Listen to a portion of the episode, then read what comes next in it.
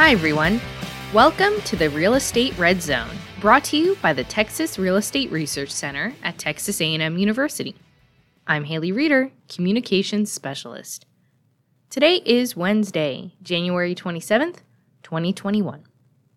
Tomorrow marks the 35th anniversary of the Space Shuttle Challenger disaster. On January 28, 1986, the Challenger broke apart 73 seconds into its flight, killing all seven crew members aboard, including five NASA astronauts and two payload specialists. A memorial service was held for the crew in Houston on January 31st. Many memorials and landmarks have been created in honor of the crew, including the Challenger Memorial in Seabrook. Now, on to today's podcast. 2020 was not at all what most of us expected. The COVID 19 pandemic threw the world for a loop, and though some aspects of the economy are on the mend, there is still a long way to go. What's in store for the year ahead? Texas Real Estate Research Center economists made their projection in our 2021 Texas Housing and Economic Outlook report. Today, Center Research economist Dr. Luis Torres joins us to share his insights.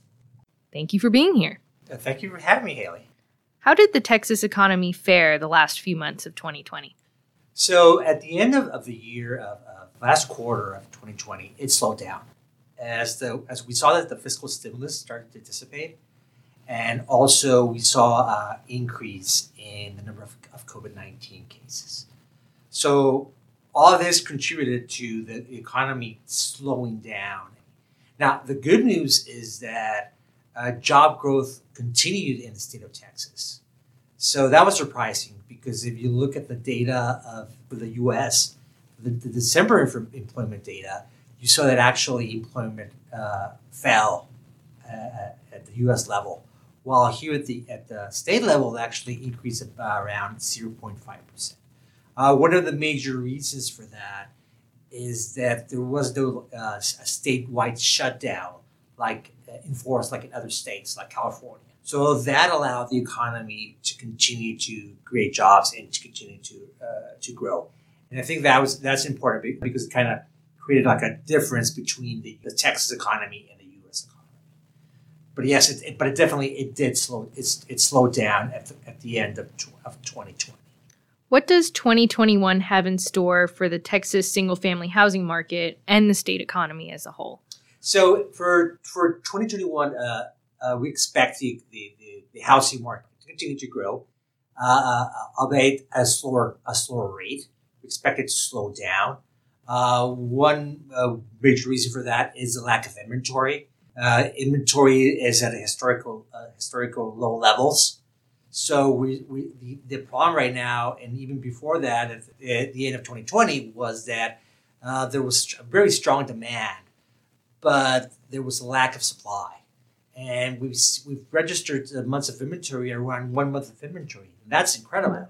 You know, it's, it's, it's surprising because, you know, a normal market, normal months, uh, a normal market would be around six months of inventory. And currently we see places like, uh, like Austin that you're below the month. So that's, that shows you the lack of supply of homes.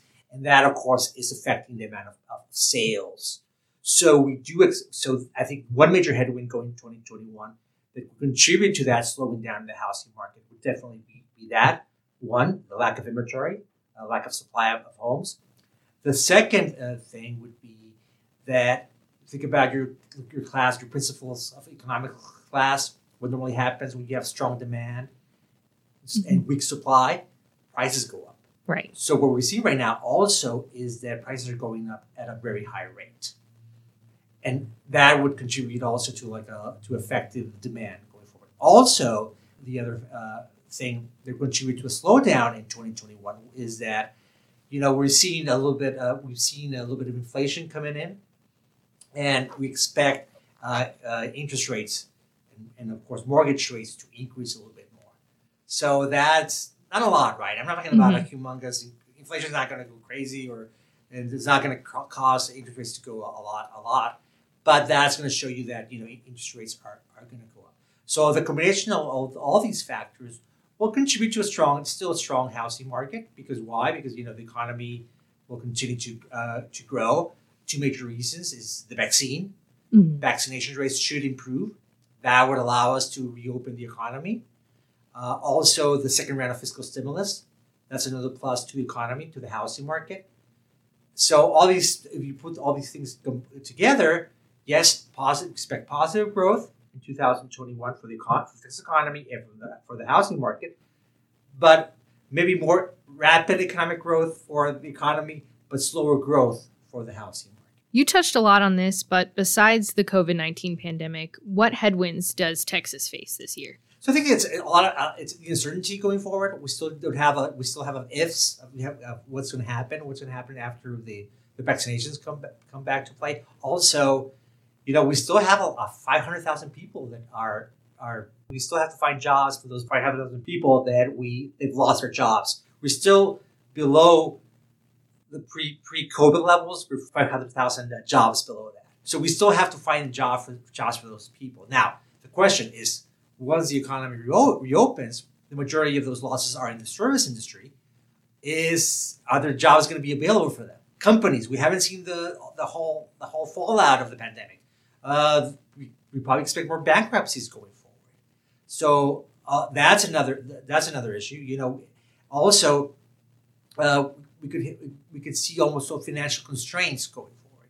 Why? Because you know there's one of the effects of the pandemic is we've seen low interest rates, but a lot of there's been a lot of over leveraging by, com- by household by companies, and lesser degree households, but more uh, companies and the government also. So that uh, le- leveraging over leveraging can contribute to tighter financial conditions going forward, and that would affect the access to credit, and that would affect some companies also. So you have all these things. Now, I mentioned this earlier. Also, would be the inflation part of it. Although right now there's no issue with inflation, but we expect infl- inflation also to kind of to slowly slowly increase at a higher rate, and that would cause interest rates to go up also, but not at a dangerous you know rate that you know. The thing here is that the trend that we've observed observed during the pandemic is going back to what I mentioned earlier is the over leveraging of companies. A lot of companies have you know gone and and you know access credit or they issued issued debt why? Because of the low interest rates. So what happens when these comp- when you see interest rates go up, right? Uh, some of these companies aren't viable anymore? Because right. Of, the, of, the debt burden now is too high.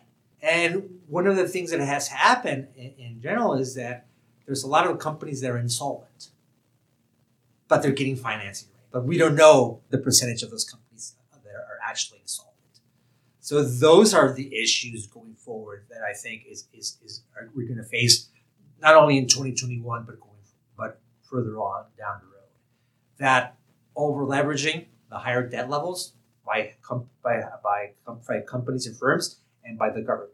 And I think once inflation, if inflation starts to go up, uh, some people are not going to be able to to continue to operate once the debt burden increases on. What is the key to economic recovery in 2021?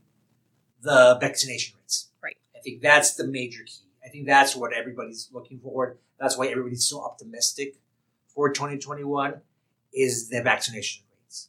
If we can achieve high degree of vaccination rate in the US, we can start to think about putting the pandemic behind us and start thinking about how what's going to happen afterwards and how are we going to opening opening back the economy. So that's the major key, the vaccination.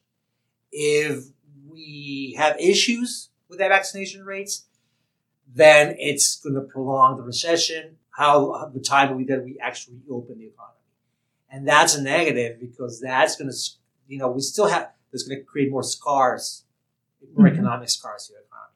Especially think about all these all these people I mentioned around. We're still below 500,000, uh, half a million people that that pre-pandemic levels, half a million people. So what's happening to these to these uh, households and families and, and, persons? You know, they don't have a job. They find themselves uh, they want to work, but they've been out almost for a year without a job. Yeah. So they lost training.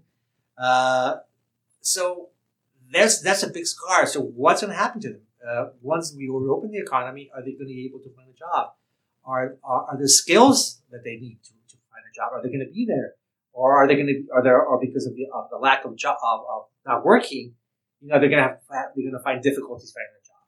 So all of these play a role, and that goes back to the vaccination rates. I think that's a main, that's a thing we have to, I hope the government, the, the federal government policies focus on that, on the importance of increasing the vaccination rates. And that's a key to continue with the recovery during 2021. Well, thank you so much again for coming on. Thank you, Hallie. Thank you for having me. Thanks again, Luis. You can check out the 2021 Texas Housing and Economic Outlook Report on our website. We posted a link to it on our podcast webpage and in the YouTube description box. We also included links to Luis's latest podcasts and articles. For even more from the Texas Real Estate Research Center, check out our research library. It includes a wide variety of economic reports and real estate articles. Our latest topics include the Texas Housing Insight, COVID 19 economic projections, payment protection for tradesmen, Texas commercial real estate, and more. We post a link to the research library on our podcast webpage. You'll find articles like those and more in the winter 2020 issue of TG Magazine, which is online now. If you'd like to get notified when the digital version of TG is posted on our website, sign up for email notifications. The links to the magazine, as well as the email sign up, are on our podcast webpage and in the YouTube description box. That's going to be it for today's podcast. If you're looking for more from the Texas Real Estate Research Center, head to our website. That's www.recenter.tamu.edu.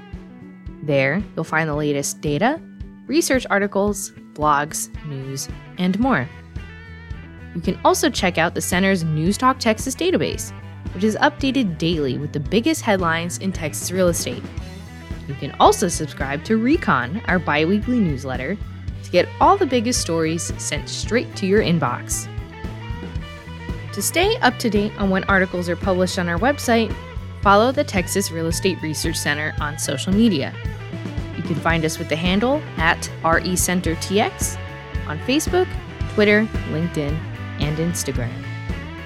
For more podcasts like these, you can subscribe on iTunes or to our YouTube channel. All podcasts are also available for free on our website. Thanks for joining us today in the Real Estate Red Zone, brought to you by the Texas Real Estate Research Center in College Station, Texas, where we've been helping Texans make the best real estate decisions since 1971. This is Haley Reeder, and I'll see you next time. Bye!